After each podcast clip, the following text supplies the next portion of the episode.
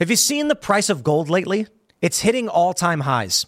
And when it comes to investing in gold, check out Noble Gold Investments. They have a track record of excellence that's second to none. Just look at their thousands of five star reviews on Trustpilot, Google, and the Better Business Bureau. Customers rave about their knowledgeable staff, smooth investment process, and life changing results, which you can see for yourself online. That's the kind of reputation you can count on. But it's not just about the reviews. Noble Gold Investments truly care about their clients. They take the time to understand your unique needs and goals, and they give expert guidance every step of the way. That level of personalized service is rare in this industry. Look, when it comes to securing your financial future, you can't afford to take chances. Go with the gold company that has earned the trust of countless investors. Visit noblegoldinvestments.com slash Tim Pool today and discover why Noble Gold Investments is the only choice for smart, secure gold investments. Or call them at 877 646 5347. Again, that's 877 646 5347. Today is January 12th, 2022, and our first story. The U.S. Army is conducting what's called a Civil War rehearsal. Many people are scared the Biden administration is gearing up for some kind of urban U.S. conflict, but this operation's actually been going on since the 70s, so it's a lot of hype. Though, there is still a reason to fear civil war may be coming as tensions continue to escalate. In our next story, bare shelves Biden is trending. It's like the Soviet Union, some have said, because store shelves are empty amid supply chain disruptions and inflation hits 7%. And in our last story, obesity in America is a huge problem. One woman cried and said she was triggered because she was too fat for an MRI. Now, if you like this show, give us a good review, leave us five stars, and share the show with your friends. Now, let's get into that first story.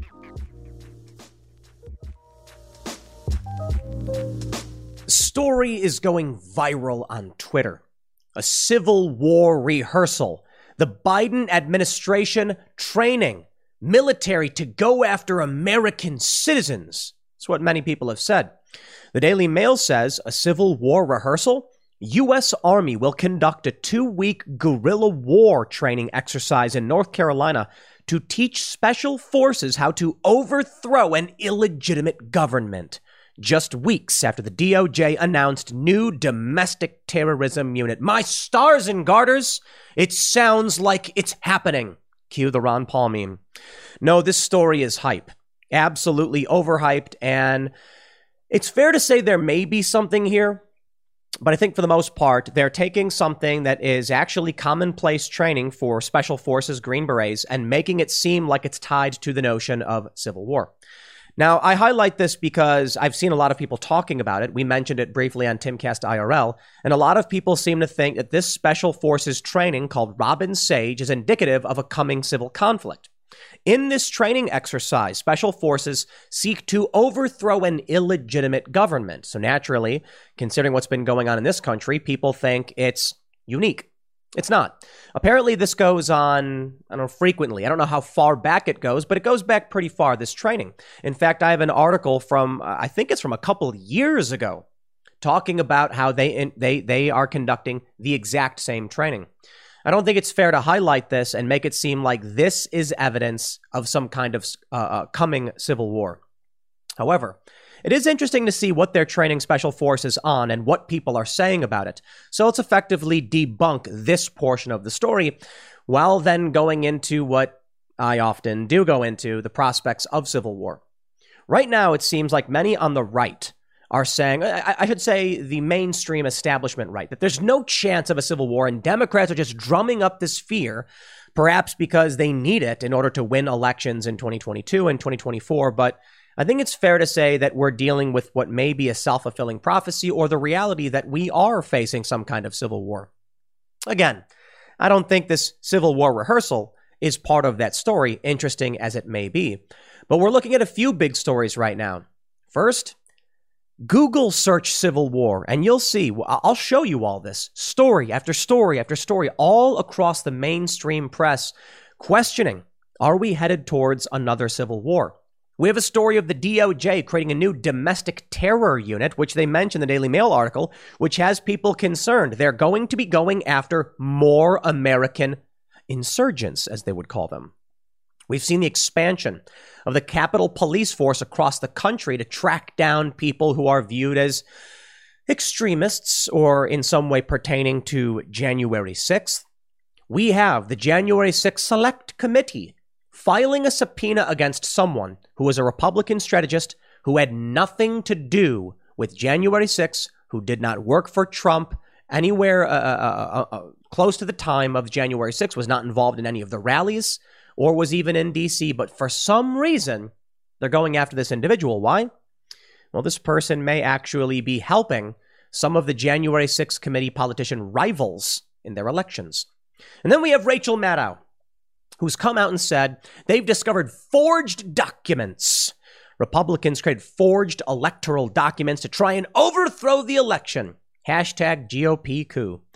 And now many news organizations, namely left wing ones, are claiming Republicans tried forging state electoral documents to cheat and steal the election. But this isn't news. We knew about this. I covered the story that Republicans quote unquote cast their electoral votes, even though they weren't the slated electors, sent them in because that's what happens. Democrats have objected to elections in the past several elections. And we even saw, I think it was in 1960, I think I have that pulled up, Kennedy and Nixon, Hawaii sent illegitimate electors, but they actually got chosen. The, the, the non certified electors became the uh, actual certified electors. So, what I see here is maybe it's a Democrat desire I don't know. But I do think we are headed towards national divorce, civil unrest, whatever you want to call it. And I feel like things are getting worse. We had that story from the Boston Globe that I mentioned over and over again, where John Podesta was part of these war games, and he actually said in their in their fictional scenario that the Democrats would encourage the West Coast to secede from the Union if Donald Trump won. Do you think they are going to stop? Do you think they'll give up now that 2022 is around the corner? We're expecting a red wave? I don't think so. But I don't know. This could all just be craziness, exaggeration, like this story here, a manipulation of the media and false framing. Let me break down for you what this story is and why people think this has something to do with the coming civil war. Because I got to be honest, just because Operation Robin Sage Civil War rehearsal has existed before doesn't mean it's not relevant. But I do think it's important to point out it's probably not relevant to what's going on. Well, it may be relevant in a certain sense, but let's read the story. Before we get started, head over to timcast.com and become a member to help support my work and the work of all of our journalists. Your membership means our reporters keep working. It supports the infrastructure and the bandwidth to host all of our members only videos. As a member, you'll get access to all of our members only content. And we are launching new shows all the time. We've got Cast Castle Vlog, Tales from the Inverted World, Pop Culture Crisis. We're working on a new conspiracy conversational show. A lot more to come, and it's all thanks to you as members at timcast.com. But don't forget to like this video, subscribe to this channel, share the video in any way you can. Take the URL, post it all over the place. I've never spent any marketing on any of the videos that I've done for, for Timcast or Timcast IRL. And it's all thanks to you guys sharing videos that we've grown to this point. If everybody were to share this video right now, we would be bigger than CNN overnight. Here's the story from the Daily Mail. Special Forces candidates will participate in the two week Robin Sage training exercises in which they will practice overthrowing illegitimate governments. Young Army soldiers will be battling seasoned freedom fighters across two dozen North Carolina counties in a two week guerrilla warfare exercise where they attempt to overthrow an illegitimate government. News of the training exercise comes just days after the anniversary of the Capitol riot. And as the Justice Department announces the creation of a new domestic terrorism unit to tackle what officials said is an elevated threat from domestic violent extremists. Some question the close timing of the events while others went further with fears that the Biden administration is preparing for American uprising. Biden's military war games fighting and killing American freedom fighters in guerrilla warfare, one Twitter user wrote, Twitter user posted in reaction to news of the guerrilla warfare training on U.S. soil. Another Twitter user even questioned if the government was trying to get troops accustomed to the idea of killing fellow Americans. However, the guerrilla training exercise known as Robin Sage has actually been running every few months since the 1970s. In fact, we can jump back in time a year from Business Insider how the Army's Robin Sage put Special Forces hopefuls to a final make or break test in the forests of North Carolina. This story starts picking up traction. And there's there's there's there's a challenge of how we title videos like this and how I present the information. I'm sure there'll be a lot of people who say, you know, you should just outright say it's debunked. But the goal with the video is to is to present present something that people are like, I want to learn more about this. What what is this? They see the story, and then we can break down the bigger context here. The Daily Mail did the same thing. I actually think that's that's the important it's important to do. It's the best way to do it as people are posting on Twitter believing that this is some kind of new and unique exercise meant to harm Americans, it's important to say, here's the story, here's the greater context. Let's break this all down. I don't think, however, or I should say, even with that being the case, it's important to understand the greater context of what's happening in this country and why people are concerned about it. Look at this. One person said, looks like the front lines have changed, practicing for a war that could happen in the next 36 months. Chaos of 2022 will lead to 2024? Or is it just another July? One said, obviously practice for civil war or domestic warfare. I want to make sure as many people as possible see this video and realize Robin Sage, the operation in question, has been going on for a long time. I do not believe this is in any way related to what's going on right now politically. They're just training Green Berets, special forces, in how to deal with illegitimate governments. Again, a year ago, the same thing. And nobody was complaining or freaking out uh, back then. And they have these photographs of these men in training from 2019, which is what I found to be like the funniest thing ever. When that when when they post these articles and everyone sees it and thinks this is like, oh no, you know, Joe Biden's getting ready for civil war. I'm like, where do you think these photos came from? They've been doing this for a long time. Now, that being said, the training may actually prove to whether intentionally or not, benefit special forces in the event of an actual civil war. The bigger question is which side do you think these people would be on? I don't know. I don't know what the sides are for the most part. There's left, right, there's narrative, there's anti establishment, whatever you want to call it. But wouldn't the military be more likely to be, I don't know, pro Constitution, right wing, and not left wing? Honestly, I don't know. Recession and inflation are here. Gas, housing, and everyday goods are up, way up and you want to be ready for any situation. So, what would you do if there's no food on the shelf? ARC Heirloom Seeds are here to help. Did you know 99% of seeds sold today can't reproduce? With Heirloom Seeds, you only have to plant once, then you can grow year after year, giving you and your family stability and security because things are getting crazy out there. Our all in one seed kit provides everything you need to grow your own food. This premium seed kit has over 65 varieties, 50,000 seeds, and stores for 15 years. You'll also get our exclusive seed guide to make growing a no brainer. ARC Seed Kits is a family owned and operated business and the most trusted name in the nation for over 15 years. Our mandate is to get heirloom seeds into every home in America. Go to arcseedkits.com today and get free shipping by entering promo code podcast. That's arcseedkits.com, promo code podcast. Get your seeds, get prepared, get growing. arcseedkits.com. But let me show you what happens when you when you Google search the idea of a civil war. How is it that a training exercise that goes on every few months since the 1970s could turn into this big viral story about special forces preparing for civil war? It's because people genuinely believe and fear there is a possibility of a civil war. They, they fear that there is a, a civil war coming, that we're in one. In my personal opinion, we are in a cold civil war. We got swatted. Timcast IRL got swatted. We have been under cyber attack consistently now. The show got knocked off the air with Mike Rowe. We got we were placed under a DDoS. Now nobody's hurt by that, but it, it is an attempt to knock our show off the air. It is an attack. It is, in a sense, a kind of vandalism, causing economic damage to, to us, to our operation, to the information we would provide. This is the information aspect of a cold civil war, or just a civil war, whatever you want to call it someone used what appears to be a global botnet to take down our gigabit line. That to me was shocking. To be hit with a DDoS that knocked out gigabit internet, I'm impressed. That's that that that's that's that ain't nothing. But it happened. And now we have to spend a ton of money and redouble our efforts because we already have fail safes and security. We've got to spend even more to hire more physical security after the swatting. These are attacks on us. This is not just because people don't like me and they're trolling. This is overtly political. So something is happening. Take a look at this. Let me just roll through all these things. From the New York Times, are we really facing a second civil war?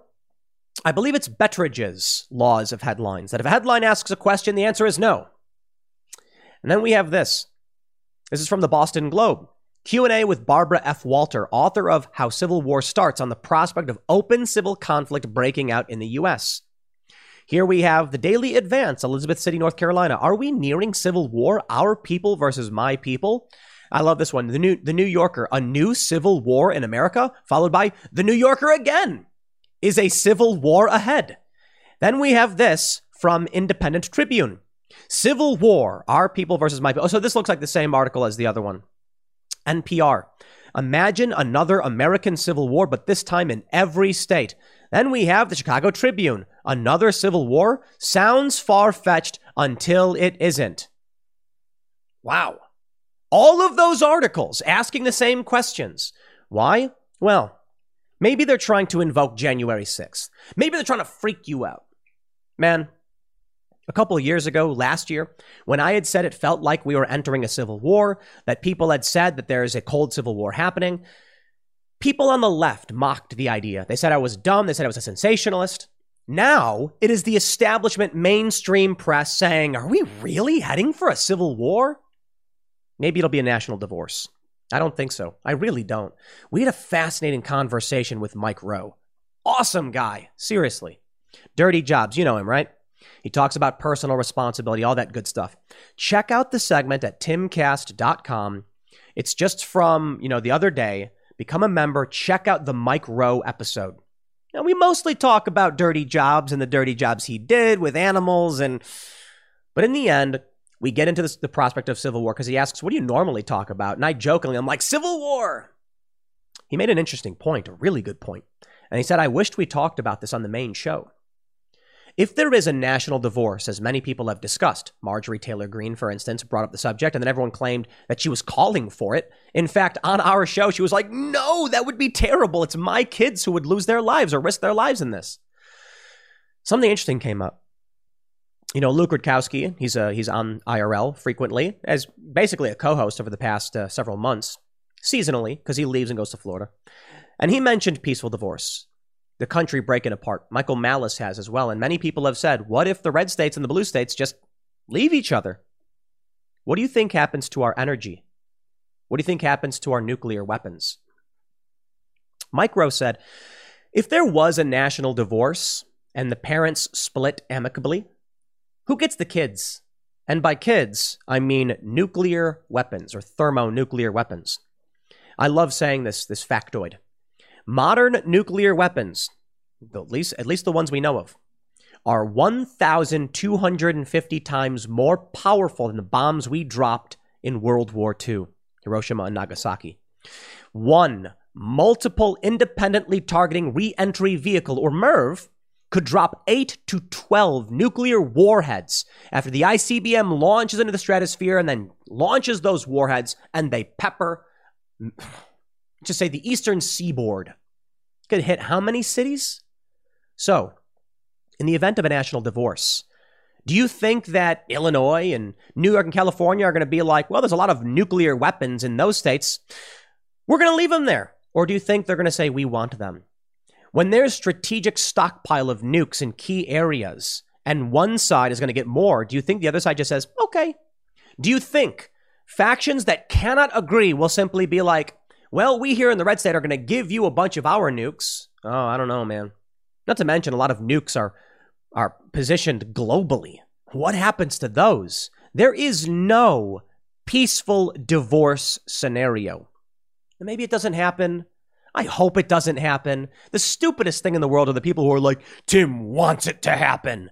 Simply because I'm telling you that everyone is talking about it. You know, it's fascinating. I've long been told that I am a I have the the uh, um, unfortunate privilege of being ahead of the market. I was told that by a bunch of news organizations in the early 2010s because the work I was doing was well beyond what they could do. We you know doing this interactive and authentic style of news on the ground. They said we can't even get to that point yet. You're ahead of the market, so nobody wants to pay for it because they can't do it yet. But you can, so good luck. Well, hey, it worked out. I guess we're starting a news organization, and we're the future. Uh, I don't know. Eventually, some young upstart will come up with an idea that supplants us, and that's just the way things go, right? Or maybe I'll just consistently be ahead of the market for whatever reason. I was the one saying early on I felt a civil war was coming.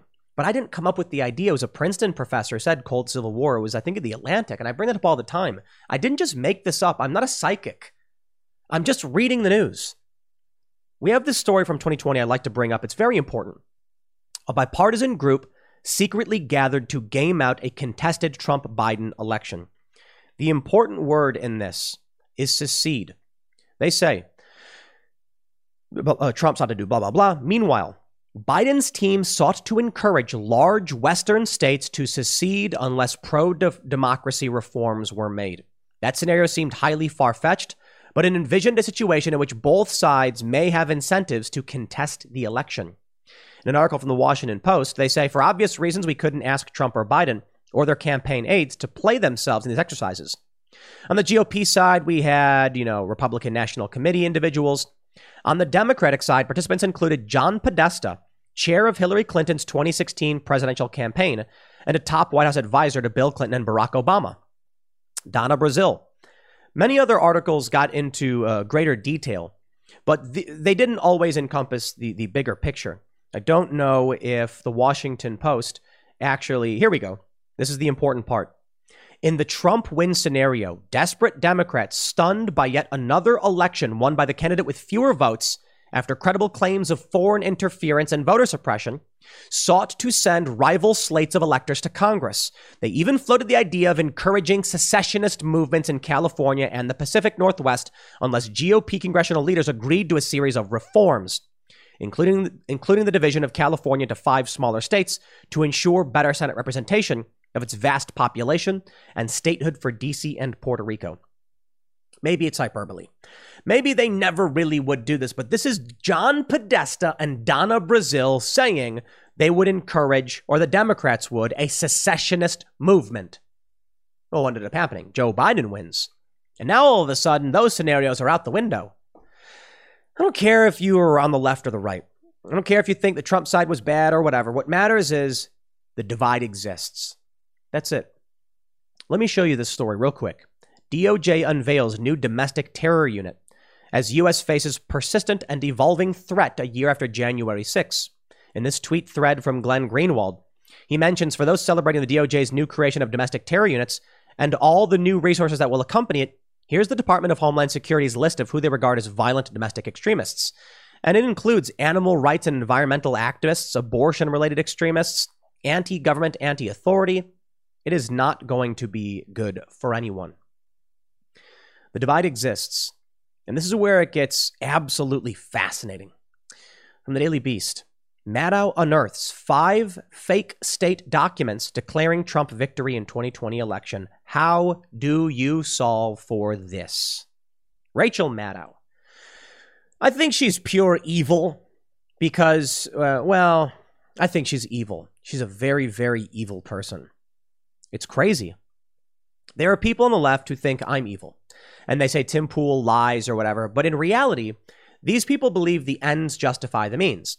They don't think I'm lying. They think it's just bad that I'm telling people the truth, so they'll call it a lie. And this is what people need to understand about the divide. I do not believe the ends justify the means because we never meet the ends. People on the left believe the ends do justify the means, even though you never meet the ends. You know what I mean by that is that our system is always evolving and changing. We're always growing and emerging within the system. If we tolerate fascism, authoritarianism, or fascistic ideologies, you will live in them forever. So I'd prefer to say liberty, right?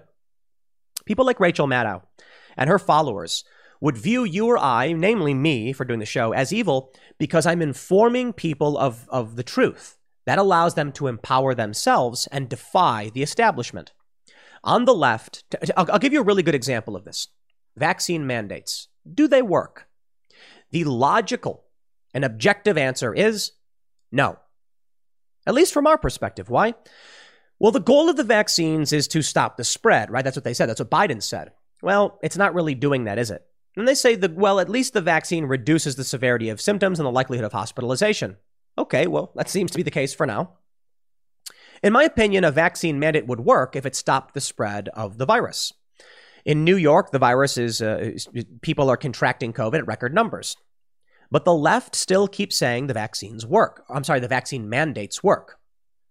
Because what they're saying is the mandate works because people get vaccinated. They don't care what happens next. The goal to people like Rachel Maddow and her followers of a vaccine mandate is to force you to comply with the authority, regardless of what that compliance gets you. Wow. To me, I thought the goal of the vaccine mandate was to stop the spread of COVID and to save lives. But if they're claiming that the vaccine mandates work with record high cases and high hospitalizations, then the only real goal of the mandate was to force you to comply with authority. That's why I think they're evil. Because I think you should be informed of the truth. You should know what these five fake state documents really are. Now, of course, it's not just Rachel Maddow. Here's Rolling Stone. Swing state Trumpers forged electoral letters in harebrained scheme to overturn Biden's win. I don't care if you're on the left or the right. I don't care if you agree or disagree. The most important point that I think everyone must recognize is that the story exists. If you're on the left, you think Trump's harebrained scheme tried to overturn Biden's win. If you're on the right, you recognize what this was. The same thing that happened in Hawaii. That the rival group of electors created, drafted their document, sent it in, and hoped that in the uh, uh event of a contested election, their their choice would be read and certified. That's it. But on the left, the establishment just wants to treat you like a mushroom keep you in the dark and feed you crap. That's how they do it. To them, it's justified because it's for the greater good. It doesn't matter what the truth is, it matters that everyone does what must be done. The vaccine mandate ensures that you all get vaccinated. But we don't care what the vaccine does after the fact. It's just to force you to do it. Well, my my worldview is based upon solutions. If if we were trying to like build a house and everyone said, I don't care what the point is, everyone should just hammer nails. And I'd be like, well, I think you should hammer the nails if it's actually building the house. What do you think would work out? Which, which, which, which, which path works out? A bunch of random people banging nails into random objects, or me saying only hit the nail if it actually is going to contribute to the construction of the house? You get the point? Their authoritarianism leads nowhere. And they would criticize me? So, my point is, we it, it, it, there, there is no amicable return. There is no unity. I will not agree to live in that insane, harebrained way, as they call it. It's another morning, and you're all set for work. You grab your coffee, head out the door, and your car decides today's the day it won't start. Panic sets in. You're not just late, you're stranded. Get ahead of unexpected car repairs before they strike with CarShield, the most trusted vehicle protection company. For almost 20 years, CarShield has saved millions of drivers from repair nightmares with low monthly plans that cover up to 5,000 major parts and systems, like pricey transmission and engine repairs and check engine light mysteries. Visit CarShield today at carshield.com/carlson. Plans include unlimited miles, 24/7 roadside assistance, help with flats, lockouts, and rental car options. Save 20% and get a free quote by visiting CarShield online at carshield.com slash Carlson. Don't wait for the next surprise. Choose peace of mind with CarShield. Go to carshield.com slash Carlson and save 20% today. So here's the story, right?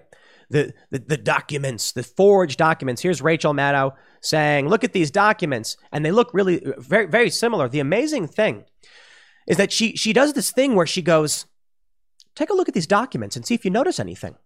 Here's the document from Michigan, the real one, and the forgery, uh, the fake forgery, she calls it, on the left. Notice anything about these documents?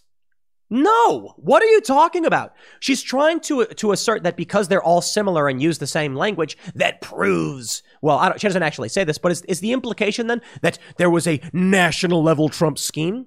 The documents are just based off of two of the states. They, they're made to look like, let me see if I can get to uh, of the states. We have two states that have these, these, these documents, and then five states created electoral documents that looked very similar to them. That's it. It was a template. It was like somebody went online and found a template for a, a document and then drafted it up. Was it a harebrained scheme? Yeah, maybe, I guess. Are they forgeries? No. The Republican electors were not uh, certified and duly elected, but they still drafted their documents because they believed that after a legal challenge, it would be deemed that they were the true electors and thus they needed to, to get this done before safe harbor provisions. I bring you back, my friends, to 1960. All right, this is the 1960 presidential election between Kennedy and Nixon. And we can go down and let me just search search okay, I don't want to look at a picture of that guy. I just want to search for Hawaii. We search for Hawaii and we can see they write. In Hawaii, it appeared as though Nixon had won. It was actually called for him early Wednesday morning.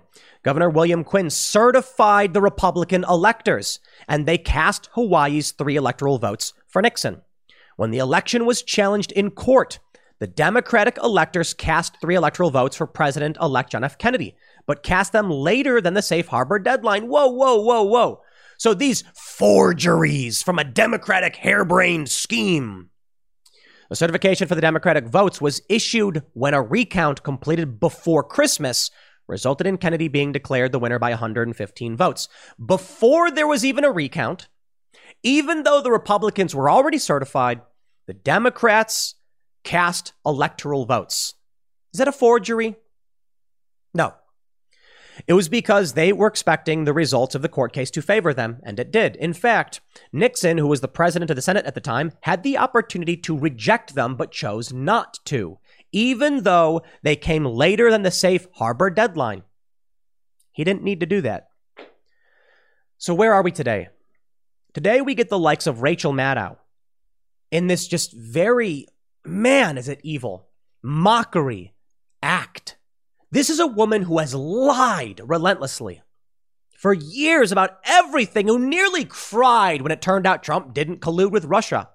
And she does this thing where she's like, take a look at these documents. Take a look at them. Do you notice something? I'm just like, wow. This is just evil. It's just evil. I want you to live your life and be free. I don't want to be your boss. I don't want to be in charge of you. And the people on the left, many of them think that's evil because you are too stupid to live your life.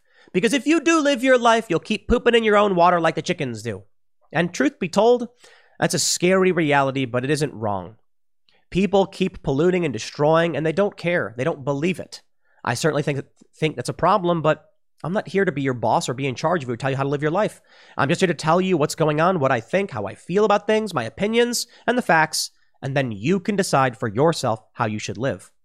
On the left, they don't do that. They say the government should mandate you get the vaccine so you get the vaccine regardless of the outcome. That's insane to me. It's like telling people, like, everybody should go do. I, I didn't make the analogy. You get the point. I think it's absolutely insane that the goal of the mandates is just to make you suffer, to force you to bend the knee to the machine because they want you to live the way they think you should live. Here's an example Michael Bloomberg wants to tax sugary drinks because you're too stupid to not drink them. Well, you know what? People shouldn't drink sugary drinks. I stopped. But people have a right to life, liberty, and the pursuit of happiness. I'm not, uh, people, Bloomberg should not be your boss, your dad telling you how to live, or your mom. But that's the world that these people want. And they will achieve it by lying to you. I disagree with that. I think it's wrong. So the reason I bring this up is that it feels like we are we are headed towards a collision where people who believe in freedom for the individual and people who believe in adherence to the authority are not going to get along. The left is overwhelmingly fascistic. It's a fact. When they say vaccine mandates work, how do they work? They force people to get vaccinated and the rates go up. And then you have record breaking cases in New York. Sounds like your mandate didn't stop that. Well, they don't care about that. They don't. They just want you on your knees. Don't. I would rather die on my feet than live on my knees. And there are very serious challenges with a, libertarian ideology, little l, not big. What if we are destroying the planet? I think we are. I think population density is the main problem, but I do think that is a it's a reality of overpopulation. People need to get away from cities, find some personal responsibility. We also have a problem in that humanity is oh, is becoming overwhelmingly weak. Morbidly obese individuals who are like the world should change for me, MRI machine should be bigger. Yeah. That to me is nuts. We need personal responsibility. But there are people who just are soft as cookie dough who don't want to do the work and don't want to take responsibility. They just want you to do as you're told and shut your mouth. I won't. So that, that leads me to believe that the only logical outcome civil war. Are you ever going to, uh, I'll put it this way, man. Joe Biden wants vaccine mandates nationwide for federal employees, and it's at the Supreme Court. Are you going to say, okay, inject me? Are you? Look, a lot of people did. A lot of people will. A lot of people won't. Some people have already said, over my dead body. For some people, it's not an issue of the vaccines. I don't care if you've got the vaccine or you don't want to get it. It's between you and your doctor. It's, it's whatever. There's a ton of medications I've taken throughout my life. I don't even know what they do or what they are. I trust the doc, right? The issue, though, is if someone walks up to me and says, I am going to stick you with this, I say the same thing over my dead body. I won't allow it. So masks are one thing, but DC, Philly, Chicago, LA, New York, Cook County, not just Chicago, Cook County, the second largest county in the country, mandating you be injected, whether you want it or not. How many of you are going to be like, okay, that's fine by me. I guess I don't need to live in this country. Or are you going to be like, no, I have a right to public accommodation? How many of you are going to say no to those mandates? A lot of people. And that's what that's what makes me think, you know, we're headed in danger down a dangerous path that leads to conflict. Because you, you, the moment you go to one of these red states and try and start forcing people to get vaccinated, ah, it's going to get bad. It's going to get ugly. I don't know how we navigate out of this unless Democrats stop. Maybe the solution right now is go vote. I mean it seriously. Go vote in your primaries. Primary every any Democrat who is in favor of mandates, any Republican Every single one. Even in West Virginia, we had mask mandates last, you know, earlier this year. Get rid of all of them. Manchin out. Every single one of these incumbents, Republican or otherwise. Vote them out. Kim Iversen, Center left individuals such as voting Republican straight ticket to end the mandates. I hear you. Maybe that's what we got to do. I don't know if Republicans will save you, but get in that primary. I'll leave it here. Next segment's coming up at 8 p.m. tonight at youtube.com slash timcastirl. Thanks for hanging out. We'll see you all then. So the other day I wake up and what do I see? Hashtag bare shelves Biden is trending. And a bunch of people are posting photos of grocery stores not too far from where I live with empty store shelves. Now, some people said this is an exaggeration. We heard the excuse in the mainstream corporate press that it's not a supply chain issue. That's all wrong. It's just a high demand issue. And I started thinking, I, I don't understand why demand for food just spiked all of a sudden right now. Is it just that it snowed? So everybody said, I'm going to eat at home and not go out to eat. Well, I don't know if that's true because even though it snowed out where we live, people were still at restaurants. So I kind of don't believe their narrative on massive demand yeah, if there's a huge demand and people go out and they're buying everything like celery, Brussels sprouts, strawberries, potatoes, corn, just like literally all of it to the point where the shelves are stripped clean, it doesn't seem like a high demand issue. Because they uh, th- these grocery stores, they get produce and meats shipped in very regularly. So it would be to it, it, they would be implying that everyone went out at the exact same time. That it wasn't just sustained demand over a over a longer period, like a week or two weeks that it was the demand instantly in one day. Well, as the Daily Mail says, it's like a Soviet store during 1981. Grocery stores across the US have empty shelves as supply chain crisis and COVID combined to make basics like milk, bread, meat, canned soups, and cleaning products hard to find. Wow, we've been through this before. Uh, we went through this, well, we've been going through this consistently for the past couple of years. So I'll just stress this point, my friends. This is not even the biggest story. This is just a story from the other day about Joe Biden and his bare shelves. But take a look at this. Consumer prices rose by 7% in December over previous year, marking third straight month of high inflation. You're going to love the subhead. Lawmakers and officials are starting to question whether some companies are keeping prices unnecessarily high. I, I, I don't even I don't even know what to say at this point.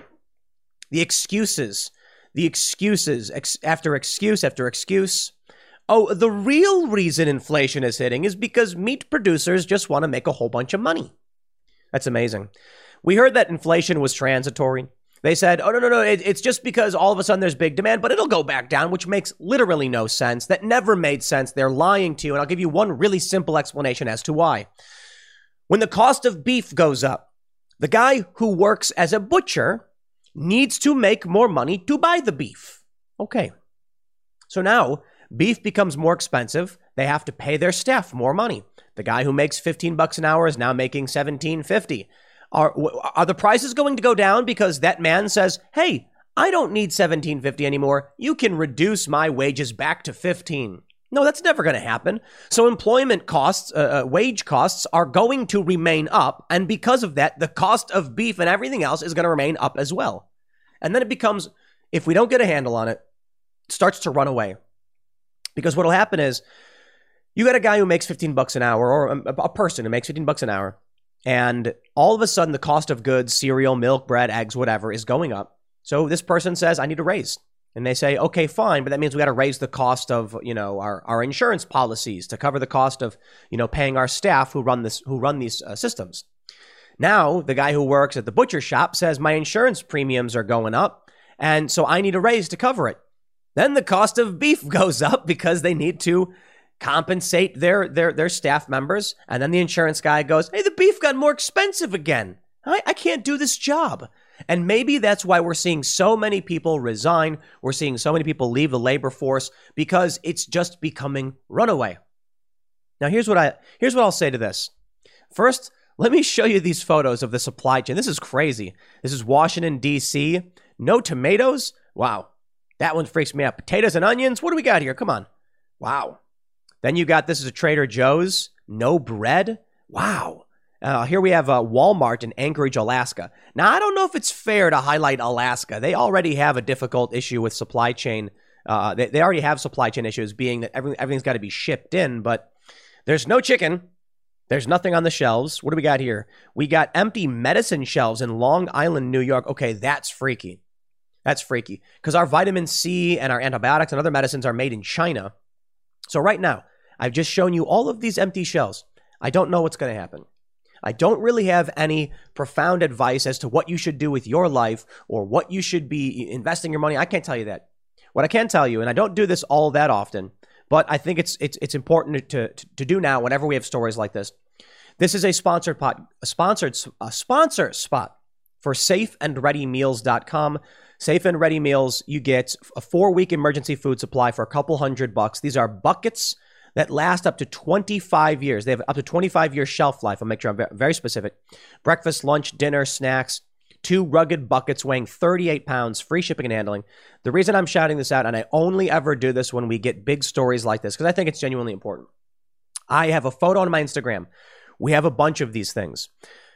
Because sometimes it snows. I'll put it that way. When when it snowed, we had a lot of people who couldn't get out here. We've got rural roads. And so I'm just like, you know, we got emergency first aid kit. I'm going to have some emergency food kits because you never know when you need to crack one open. And to be honest, we have. We've absolutely cracked them open. Not because the apocalypse happened or anything like that, but because we were like, hey, we're running low on certain foods. We don't want to go out in the storm. I just pop open one of these things. They last forever. The food's great. You mix it in. It's it's it's simple stuff. It's like you you'll, you open it. it's it's dried and powdered. So like the macaroni and cheese is like regular macaroni and cheese. You get in the box and you pour it in a pot and heat it up. I don't know if uh, uh, uh you need whatever, you know, uh, safeandreadymeals.com has to offer. What I can say is I think it's very, very smart to have. We have first aid kits. We don't tip, a lot of people don't even know where their first aid kit is. How often do you really use it? But the reason I like to bring this up is for one, when you buy this stuff, it does support our work, this show. We don't read these, I, I don't shout them out all that often. Maybe we should.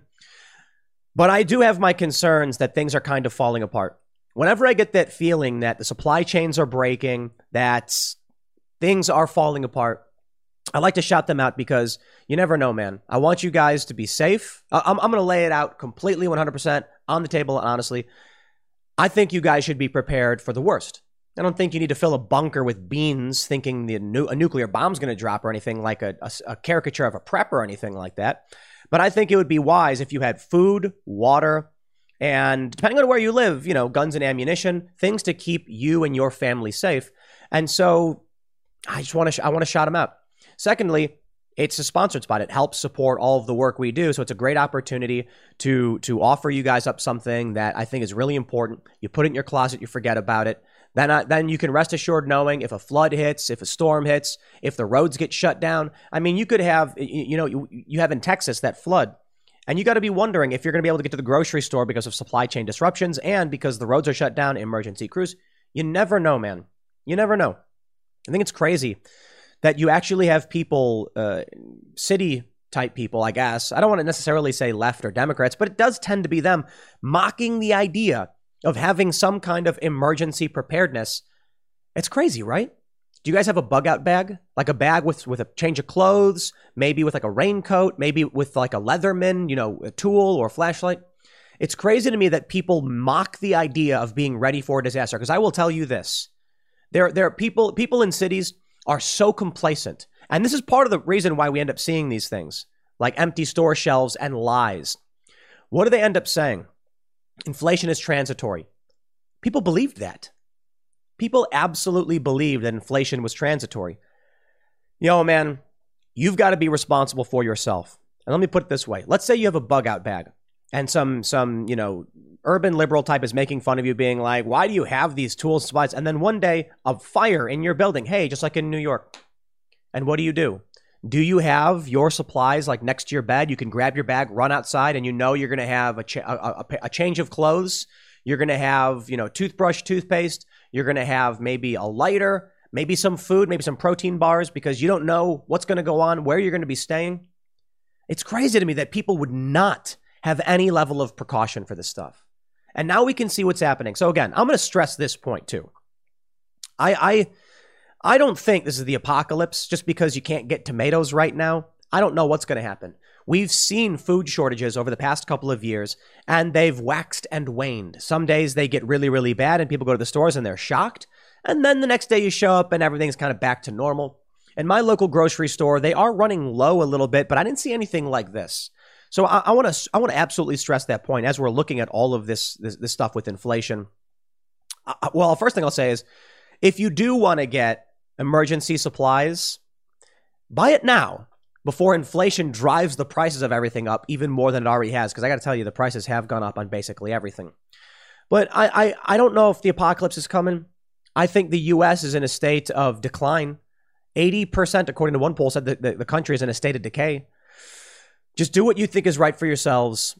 Uh, and, you know, if you go to Safe and Ready Meals, you're helping support uh, the work we do as well as taking care of yourself. Take a look at this story from the Daily Mail. Shoppers across the U.S. are confronting alarming shortages of basic foodstuffs as a variety of factors exacerbate supply chain issues from coast to coast. Severe winter storms have disrupted shipping in parts of the country over the past week, and surging cases of Omicron are driving millions of absences, absences from work, disrupting basic functions such as shipping, unloading, and stocking. So this could be temporary. I would lean towards overwhelmingly, I would say with 95% confidence, I think it's completely temporary. But I also want to add, they're apparently saying there's going to be another major winter storm sweeping across the US. So whether you get a food bucket or you go to the grocery store and get a can of beans and put it in your pantry, just be ready for inclement weather. That's an important point, especially considering how crazy everything's been. Everything everything's been. The US reached a new record for a number of Americans hospitalized with COVID, with more than 146,000 people currently admitted with the virus. Ah, ah, ah, ah, with the virus or from the virus? Yeah, that's right. Come on, don't give me that stuff. From DC to Anchorage, shoppers are finding uncomfortable shortages as a result of dem- uh, as a result and demanding to know when supply chain issues will ease. The misery has been compounded by inflation. Consumer prices rose by 6.8% in November from the year before and now here we go, baby. Consumer prices rose by 7% in December over the previous year. You realize this is this is compounding, right? That if they say it's rising 7% over last year, and then next year they'll say it rose 7%, that's 7% from the increase. So it's getting bigger and it's getting worse. Whatever you're going to do, do it now. Have you been holding off on buying that new computer you really need for work? Don't wait, man, because the prices are going to go up. I've told you this story uh, several times that we were looking to get a tablet for, for the for the workspace for the office. And so I was on Amazon and I was like, oh, here's a good tablet. And I put in the cart. I forgot to buy it. I forgot to click checkout for whatever reason. I got distracted. The next day, I opened Amazon and it said some items in your cart have changed. And it said the price has changed and it went up like 150 bucks. And I was like, whoa. Did you know Fast Growing Trees is the biggest online nursery in the US with more than 10,000 different kinds of plants and over 2 million happy customers in the US? They have everything you could possibly want, like fruit trees, palm trees, evergreens, houseplants, and so much more. Whatever you're interested in, they have it for you. Find the perfect fit for your climate and space. Fast Growing Trees makes it easy to order online, and your plants are shipped directly to your door in one to two days. And along with their 30 day Alive and Thrive guarantee, they offer free plant consultation forever. This spring, they have the best deals online up to half off on select plants and other deals. And listeners to our show get an additional 15% off their first purchase when using the code POOL at checkout. That's an additional 15% off at fastgrowingtrees.com using the code POOL at checkout. Fastgrowingtrees.com, code POOL. Offer is valid for a limited time. Terms and conditions may apply.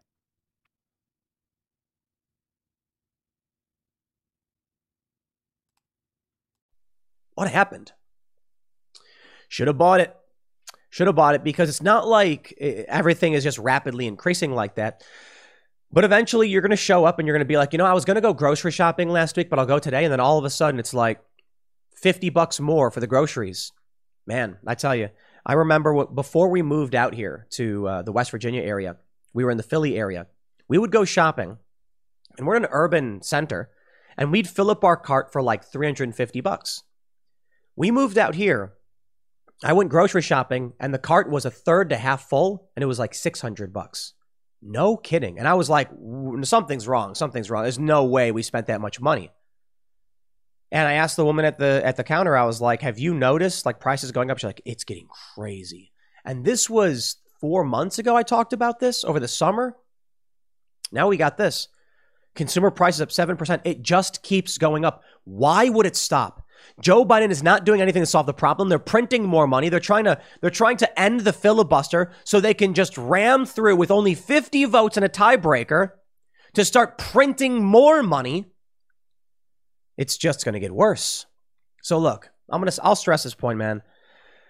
I don't know what you should do. You know, I shout out safe and ready meals because I do think it's important that people have an emergency food thing. Maybe just like, you know, two things of food you can put in your closet and forget about because you never know. It might rain someday and then you can't get outside and you, will have some backup food and you'll appreciate it. Last 25 years, right? But I, I don't know. I, I can't speak for you. I don't know your circumstances. Maybe you got kids. Maybe you need more. Maybe you need less. I'll tell you, man, get away from cities. The last place you want to be when there's a food crisis or a gas crisis is a city, man.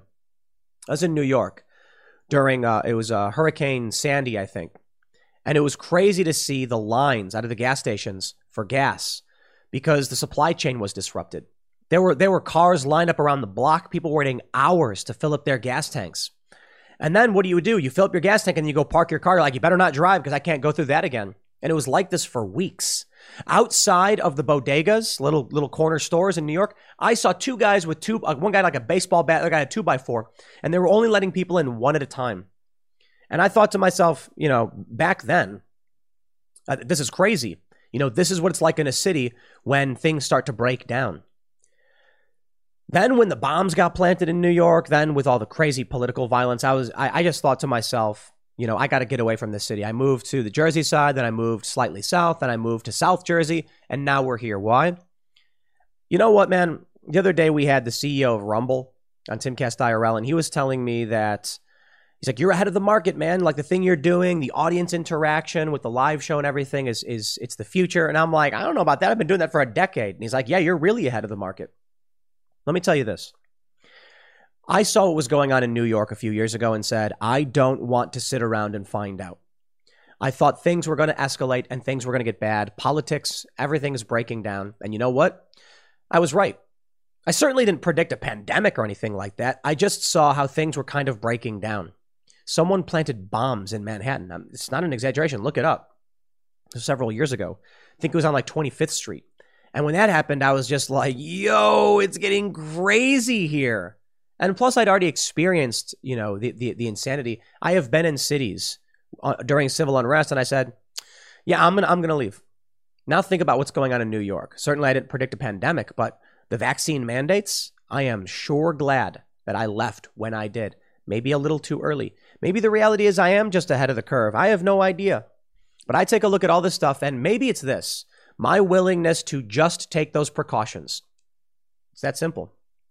You know, I bought a, a, a, bunch of emergency food. I've been I pay attention to the news all day, every day.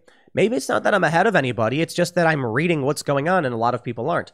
I don't blame the average person for not being able to read the news all day, every day. I get it. People have jobs. My job just happens to be reading the news all day, every day. And then I see this stuff and I think to myself, it'd be pretty smart to have an emergency plan.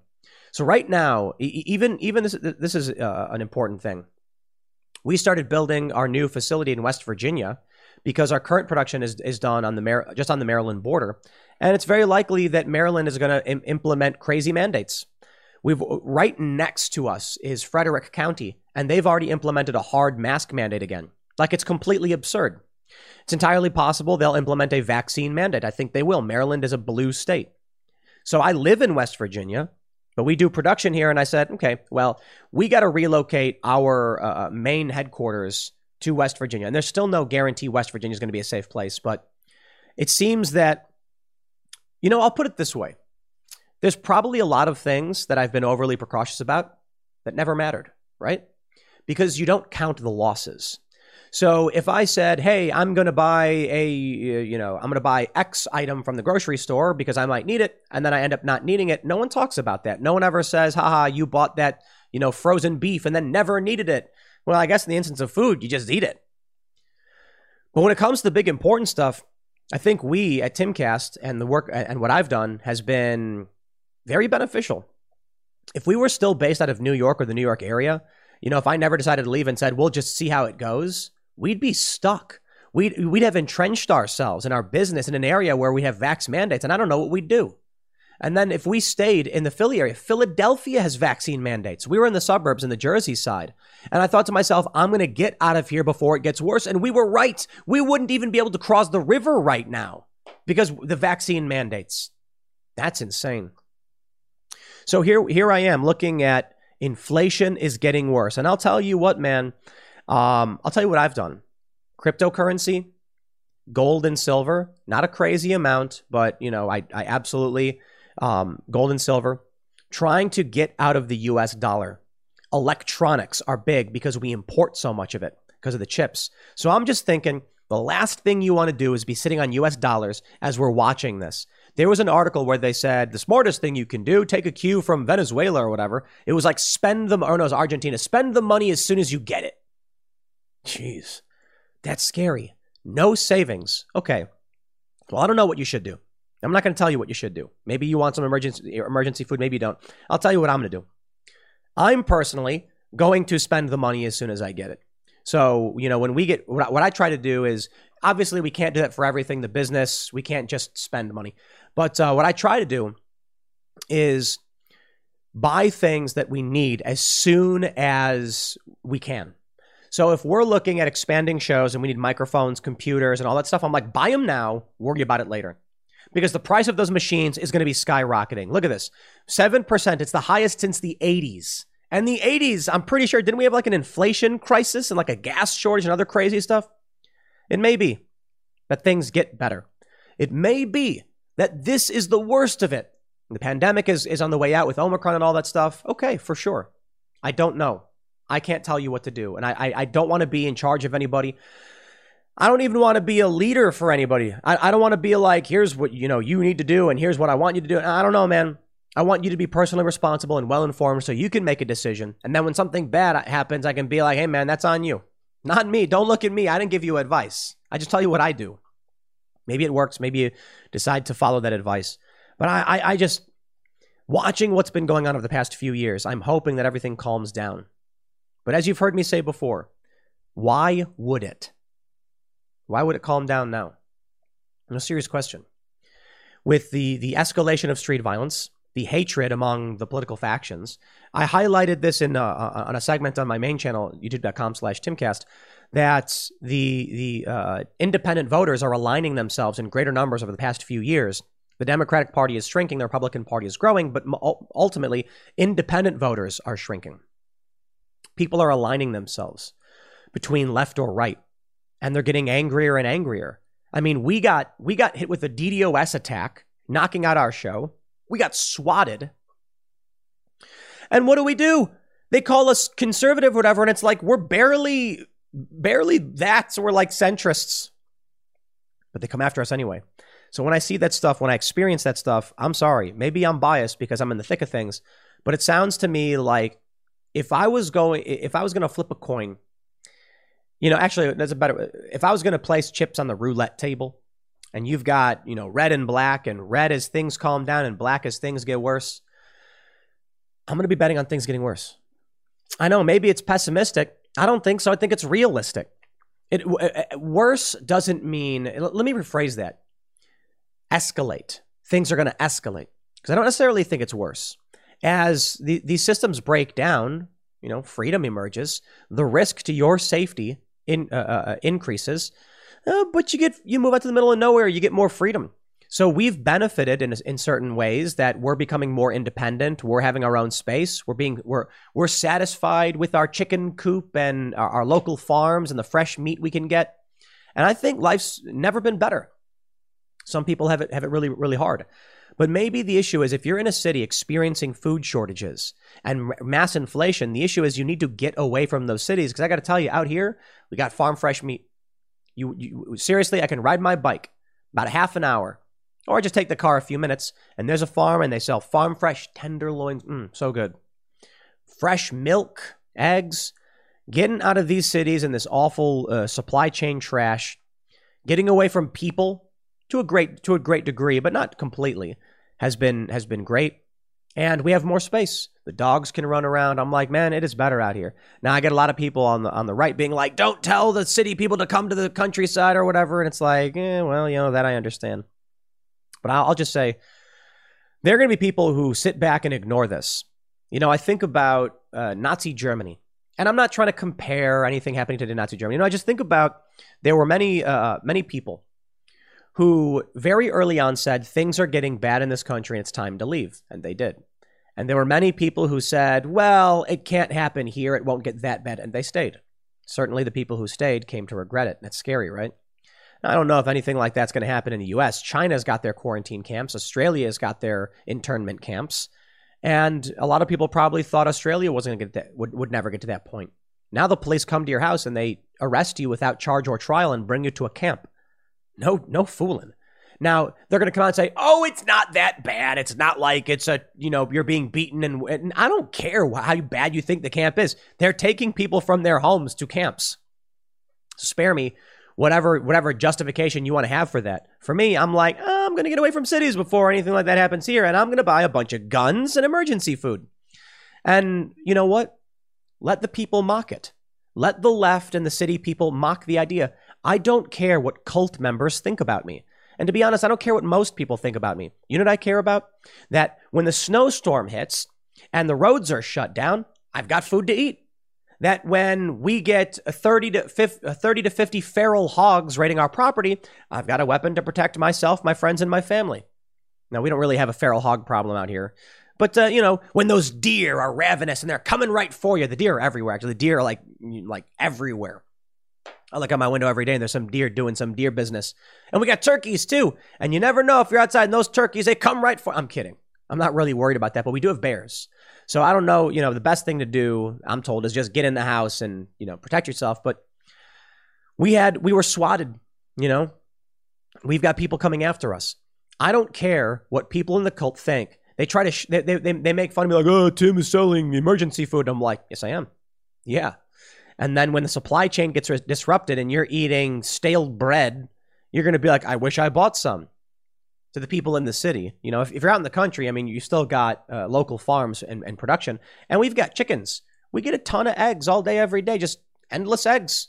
Even in winter, I was surprised about that. I didn't think these chickens are going to be laying eggs in winter, but I'll tell you this I don't care what people think. I really don't. If I did, I'd probably change my appearance, get my teeth fixed, take the beanie off, uh, and start pandering to the left or whatever. I don't care, man. There have been instances where people on the right come at me, people on the left come at me. I'm just going to do my thing. And in the end, I'm content laying in the grass, looking up at the sky, and just knowing that we've all got full bellies, water to drink, arms to protect ourselves, and that we're gonna we're gonna get by. We're gonna make it. We're gonna make it through all of this. No matter how bad it gets, I think we'll be okay. But if you're somebody who lives in a concrete cubicle in a city smelling of sour milk, and you're just like, I'm gonna sit back and the government's got my back, good luck. I'll leave it there. Next segment's coming up at 1 p.m. on this channel. Thanks for hanging out, and I'll see you all then. We have a very serious problem with obesity in this country. One of the leading comorbidities in COVID deaths is obesity, according to the CDC. And we know that hospitalizations, a third of those hospitalized, are obese. Now, apparently, if you tell someone that, they call it fat shaming.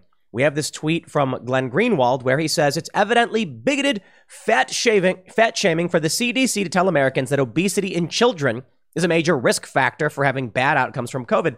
Why would a health agency possibly try to encourage people to avoid obesity?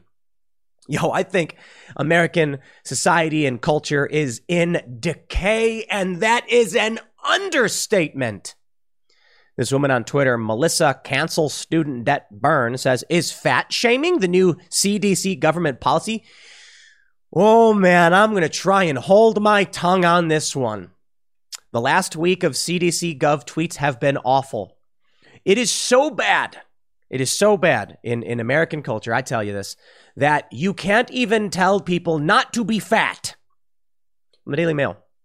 Mary Lambert tells of triggering experience while trying to get an MRI as a fat patient. I have some advice for, for all of you. Lose weight. That's it.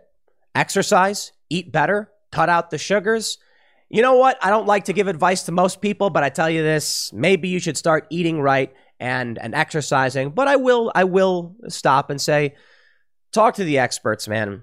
No, if anything, I can tell you if you've got a weight problem, if you're not exercising, you should exercise, you should build muscle, and you should talk to a trusted nutritionist or medical expert and say, "I want to get in shape." Get yourself a personal get a personal trainer because I don't know exactly what you need. We're all different, but I will tell you this. I was uh, uh, uh, I weighed a little bit more. That's one way to put it. A few months ago, and I never really cared. Right? I didn't. I skated all the time, but uh, you know, I had some chub going on. And um, just one day, seriously, just happened one day. I was eating salami and what was I eating? It and, and cheese, I think, in the green room at the studio, and I was like, "This is really good." You know what? Why bother eating sugar anymore? And so I decided to stop doing it. It wasn't because I thought I needed to lose weight. It wasn't because I wanted to get in shape or anything like that. I was just like, I should probably start eating a little bit better, eating um, meats and proteins and getting more of my calories from fat. And I ended up losing quite a bit of weight in the past couple of months and still losing it, mostly because I just cut out. You know, I didn't, I didn't even realize that I wasn't eating that much. At least that's, what I thought. I'd have a, a, a, snack here and there, maybe maybe a cookie or something, and be like, "What's the big deal?" You know, it's a snack between meals. And then I just one day was just like, I don't want to eat this stuff anymore. It just, you know, it it makes me feel bad. It makes me feel gross. You get, you know, the food tastes good or the snack tastes good, but ultimately I was like, I'd rather not. I wasn't. I didn't have any goals or any any weight loss. I, I didn't have any weight loss goals or anything like that. But that's kind of the point. I want to read you the story and show you the the, the, the difference in uh, kind of my mentality and this woman's mentality and the similarities as well. Because I'll put it this way when, you know, I was like 20 pounds heavier a few months ago. No joke. It was like 20 pounds. Crazy, right? And, uh, and I didn't care. I literally didn't care, but that's so bad for you. And I was just like, well, I'm getting by. I'm living my life. I was still skating. You can see me skating. And I was fine with it. And then I decided one day, like, maybe I should be paying attention to this stuff. Maybe I should be eating better and not eating this crap and, and, and being thin. But I'll tell you, the one thing I never was was somebody who couldn't fit into an MRI machine and then complained about it and said it was a triggering experience, as if the world should be made for you. And therein lies the point of this segment. And what really grinds my gears, as it were. This is what I can't stand about the collectivist left or whatever. Look, man, I'm a center left individual when it comes to economic policy and social policy, but the the unwillingness of the modern left to accept any responsibility for their own lives is mind numbing. I'll be the first to be like, I think people should be allowed to love who they want to love. I think, you know, people should be allowed to ingest or alter their bodies how they see fit. I believe that so long as they're not victimizing anybody else, they should be able to live up to their true potential and do what they want. And that includes gorging on Pop Tarts and whipped cream and eating whatever you want to eat. If you want to be a big fat tub of lard, I don't care. I really don't. But don't expect me to pay for your medical bills or pay for bigger MRI machines because you can't put down a pint of, a pint of Ben and Jerry's. All right? I, I, I thoroughly enjoy eating cookies and candies. And I said, meh, I'd rather not.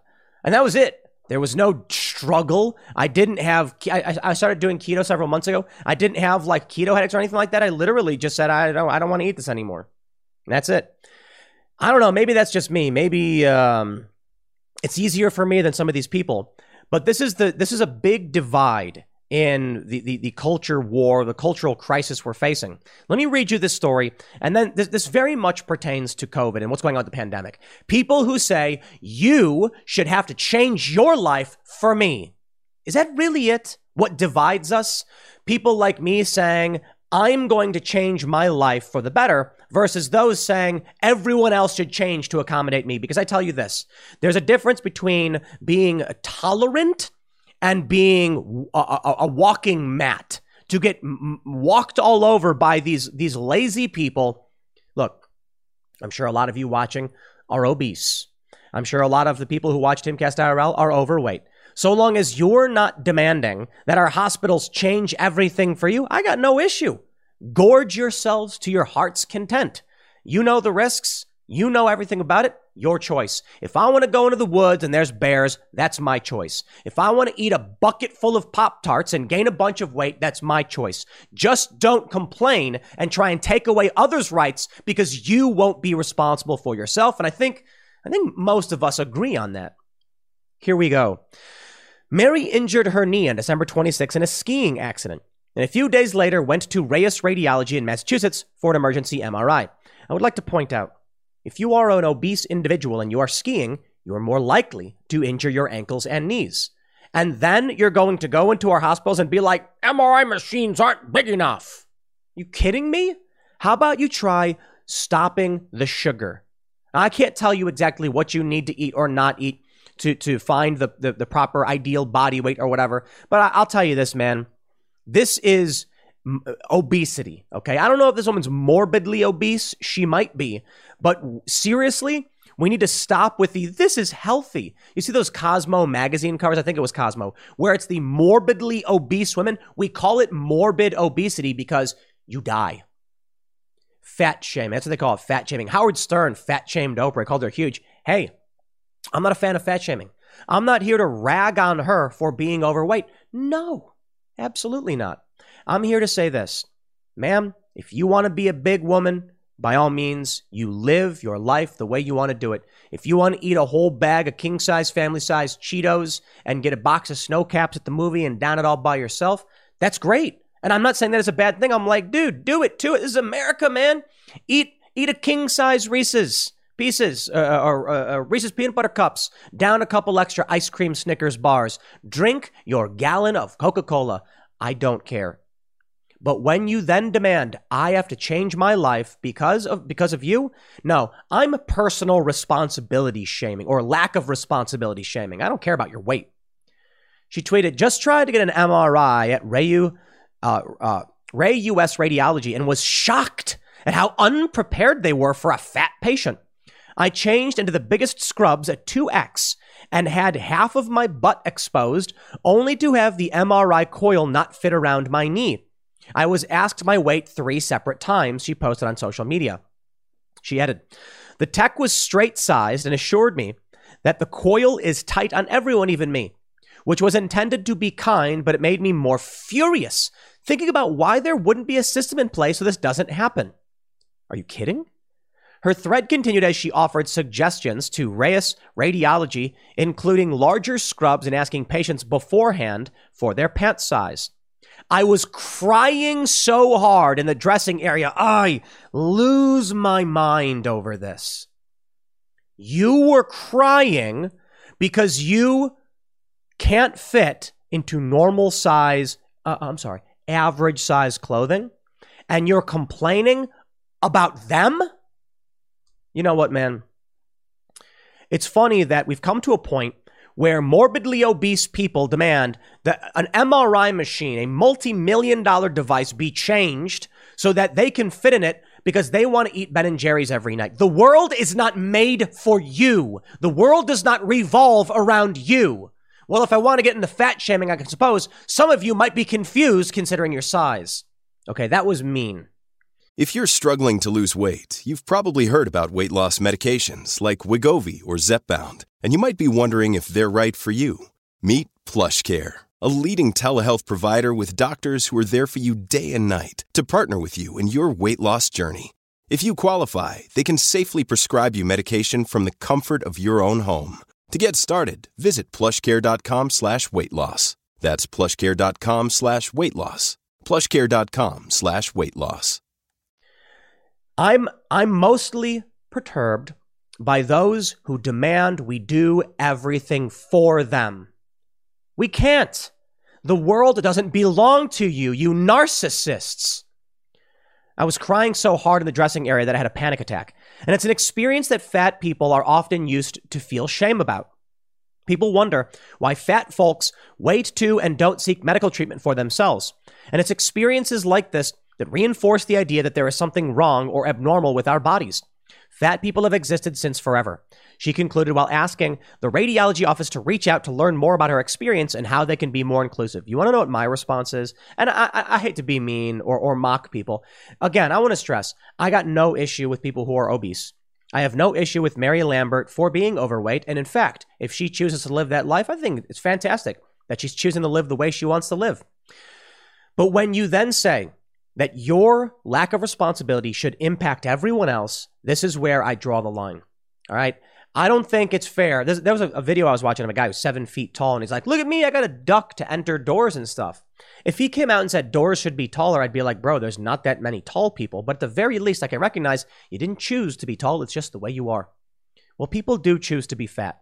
You can't be fat unless you eat too much. That's just reality.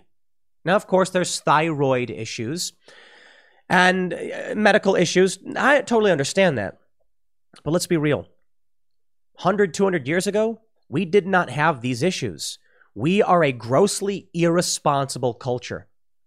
We are now at the point where these people think it's fascism to be like, you should be responsible for your health and safety. I live out in the middle of nowhere for the most part. We have large buck frolicking through my backyard. One day I went out to feed the chickens. I walk out of the coop, and there, maybe like 10 feet in front of me, was a buck. Not too big, a deer. And I was like, man, that, that dude could screw me up right now. Maybe I should be out with some kind of defense or protection, but I'm not worried about the deer. He just he just looked at me and was eating leaves or grass or something, and then I actually tried giving him food, but he runs away. They're scared of you. But you can get messed up, you know. These are big animals. And we also had a bear come by. It's my choice to assume these risks. Could you imagine if I made a video where I was like, a bear came to my house in the in the uh, Blue Ridge Mountains, and I'm so offended and angry that they won't stop the bears. It's like, bro, you live in the mountains. You chose to be there. Nobody's mad at you for choosing to be there, but don't complain that we should deal with the bear problem. Now, if you're in a city and a bunch of bears start showing up, it's not normal. That I get. You don't move to a city expecting to deal with bears. But this is what we have. This is the millennial generation. I mean, and it's just getting worse. Quote, nobody likes to be in clothes that are tight and uncomfortable. It's a triggering experience just being in that position of constriction, Mary left the facility crying, but later returned with different equipment. I tell you this, man. I, I, here, here we go. The number one cause of severe COVID, say experts. It's another reason to get vaccinated. As we enter year three of the COVID pandemic, are you kidding me? New cases spurred by Delta and Omicron, blah, blah, blah. And the number one cause of severe COVID is simply age. They say the number one cause of severe COVID at any age, obesity. Defined as a body mass index over 30, increases your risk of severe illness, hospitalization, or death from COVID. I want you all to live your best lives and to pursue happiness as you see fit. If that means you want to enjoy a new flavor of Ben and Jerry's every night, I'm not here to criticize you over that at all. I love Ben and Jerry's. If you don't care that it makes you fat, I I respect that. I respect the confidence. My personal preference would be to encourage all of you to do right by yourselves and lose some weight. I've been losing weight. I feel better than ever. It really it really is crazy because you know for most of my life when I was a teenager, I actually when I was a um, young teenager, I was thin. Then I gained a bunch of weight fr- uh, when I was 14, and I was very unhappy. And then I started, I, I, I lost it all. Well, so so this is um, around, I started picking up skateboarding more uh, uh, more consistently, and then I dropped all this weight off, and I got very very thin. And then probably towards like my later 20s, I started, you know, gaining a little bit of weight, and I fluctuated quite a bit and uh, it just happens. You know, some some some seasons I gain weight. I'm not going outside enough. I'm not getting enough vitamin D. I'll tell you this one thing I did too, and I, I wonder if this plays a big role is vitamin D because typically I gain that winter weight. That was something that always happened. In the summer I'd lose weight, in the winter I'd gain weight. And then what I started doing because the shorter days and because I didn't go outside as much, vitamin D in winter plays a big role. My understanding in, in as to why people get sick in the winter, why they get colds. They think it's because you're cold. So I started taking vitamin D, which I never did, and I felt better than ever. I wonder if that's actually helped contribute to the weight loss outside of the fact that I just started doing, you know, I call it keto and it, and it kind of is. It's not strict though. I'm not doing keto strips or anything like that. I've been adding, uh, I've been getting most of my calories from fat, very, very few carbs, and uh, um, meats and veggies. And I just kind of felt like I want to be the best person I can be you know, I'm doing this show. I'm, I'm, we've got COVID. We know obesity plays a role. And I thought to myself, who am I to be talking about the way people should live, to be advocating for responsibility or any of this stuff if I'm not going to be eating better? Certainly, I can say, like, oh, you know, I, I run the successful company. I'm certainly doing something right. I can say, like, well, I do exercise fairly often, but I was eating fairly poorly. And the craziest thing to me is I didn't even think it was. You know, I always I'm always conscious of the food that I was eating, and I'd be like, okay, for for dinner we're gonna order this, that, or otherwise, and then I think Americans have a problem with portions for sure. And I think one of the things that drives obesity in this country is that we don't realize how massive everything is. Seriously, go to Europe. In Europe, I'm like, I will have this, you know, this meal and that meal, and you get like, I kid you not, I order, I ordered like steak, uh, steak fries or whatever, steak and fries in France, and the steak was like six ounces, and the fries there was literally like twelve French fries, like literally just twelve. And I was like, wow, Americans don't even realize how massive their portions have gotten. So now I'm paying much more attention to that, and I, and it's interesting too. COVID uh, uh, inadvertently helped kind of reset things for me too. So I had been doing keto for a few months before I got COVID, and that probably helped me out quite a bit because I I'd already lost you know like 15 or so pounds just from eating better. And I and I do skate every day even when I was eating you know rather poorly, but I didn't realize how bad I was eating. And then I couldn't eat for three days, and it's bad. I'm not saying that's a good thing in any way. No, no, it was really bad. But after this, all of a sudden, I was like, I had to slowly restart eating. I had, uh, uh, you know, I had, I had not eaten seriously anything for three days. It was, it was miserable. And so when I started getting my strength back after I got the treatment from the doctor and all that stuff, I started eating again. And I was like, wow, I had like half the steak and half the veggies, and I was full. And I was like, okay. And I felt great. I felt better. And so I've been thinking, man, one of the problems is that people don't understand how big portions are. They don't understand how many calories they're actually getting. So that's what I'm saying, man for me, it was kind of, I'm never going to complain about my circumstances. I wasn't upset. You know, uh, people were like, you know, look, look, you know, looking, a, looking a little thick. You know, I was on Fox News and I was looking fatter and everything, and I was just like, I don't care, I don't care. Like, I, I do what I want to do, And then I thought to myself, like, I'll, I'll reiterate that point. Like, who am I to even talk about how we should have policy? To even say, like, we shouldn't mandate this, that, or otherwise, that the government should do this when I can't even be responsible for eating properly. And so then I was like, I should not, you know, weigh this much. I should not be eating this stuff. It's irresponsible. I decided to take more responsibility for, for, for myself and my actions. I hope that uh, you know the, the the one thing I can always do, and I think you can do uh, too, is to be the best possible version of yourself, and that is what we should strive for. And that means we don't want to force other people to live certain ways. We don't want to adhere to strict authority systems. We don't need a centralized Mike Bloomberg saying, you can't have your extra large Coca Cola, we're going to tax it. That's what they did. None of that. No, we should just prove that we can be the best versions of ourselves. So I always tell people, you know, one thing that can help you out, the first thing I would say in my experience is make sure you're eating better. But I don't know what diet is right for you because some people are, diff- you know, you, you could be you could be six feet tall, you could be three feet tall. I have no idea, and so I can't tell you what you should eat. Should eat. I can just tell you what they say, like you know, general nutrition sites and things like that. But try to eat better. Figure out what eating better means, and have some willpower. Not everybody does, but you have to have that. If there's one thing you can do to change your life and change the world, is to demand of yourself. So that's the thing. Willpower. You know, some friends of mine are alcoholics and they won't, they, they follow all the rules. They won't drink. They won't go to casinos. They won't do any of that stuff because what happens is if you're an alcoholic and you know you drink too much and you think to yourself, if I just have one drink, it's no big deal. It's just one drink. I'm not going to get trapped in that habit again.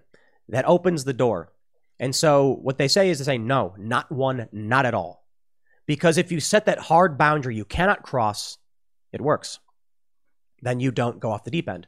So for me, I think what really helped is me saying, I don't want to be eating sugar anymore. And so then all of a sudden, it comes to snacking. It comes to people putting out chips and salsa or whatever. And I'd be like, sugar, I don't want it. And then here's what I think about a lot of these diets too. With like a uh, veganism and keto diets, I think the real reason they help people lose weight is not because there's a secret to weight loss. I don't think that keto is some magic bullet that's like going to help you lose weight. I think what happens is these diets are all restrictive.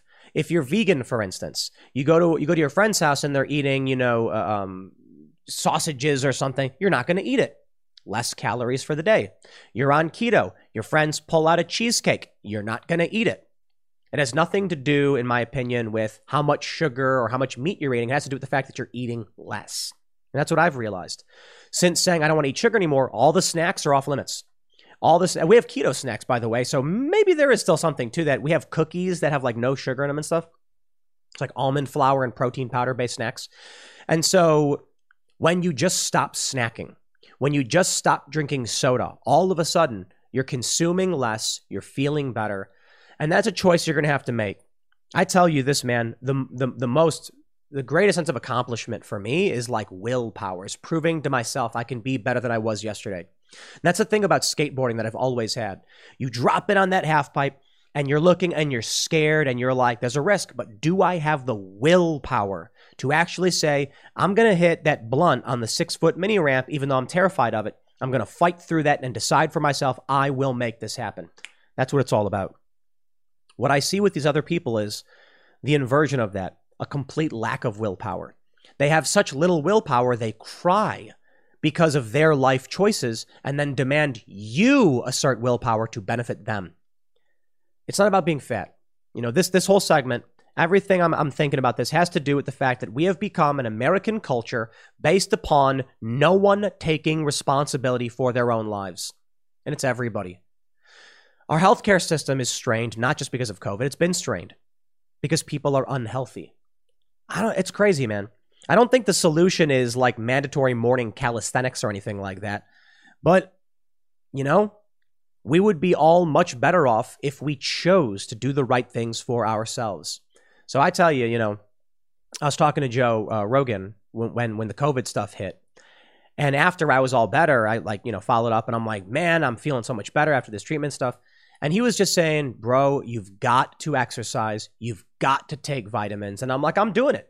I started taking vitamin D and magnesium and vitamin C, B vitamins, and like we're tracking this stuff. And he was like, Yeah, but take it more seriously than you even are. Because I got to be honest, even I don't lift.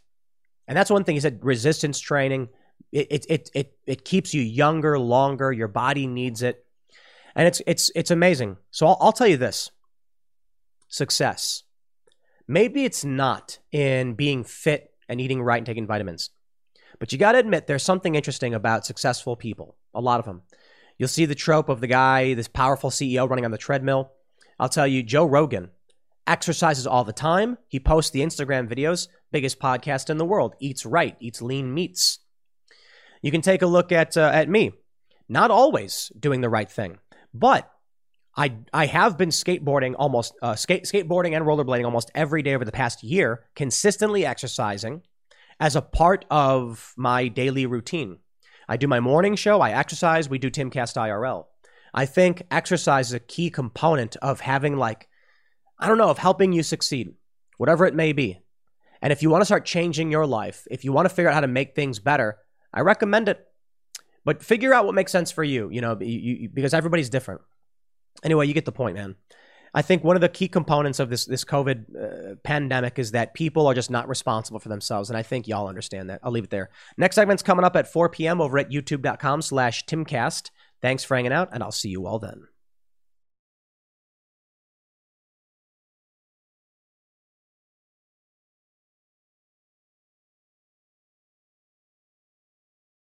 Hey guys, it is Ryan. I'm not sure if you know this about me, but I'm a bit of a fun fanatic when I can. I like to work, but I like fun too. It's a thing. And now the truth is out there. I can tell you about my favorite place to have fun Chumba Casino. They have hundreds of social casino style games to choose from, with new games released each week. You can play for free anytime, anywhere and each day brings a new chance to collect daily bonuses. So join me in the fun. Sign up now at ChumbaCasino.com. No purchase necessary. VGW. Void prohibited by law. See terms and conditions. 18 plus.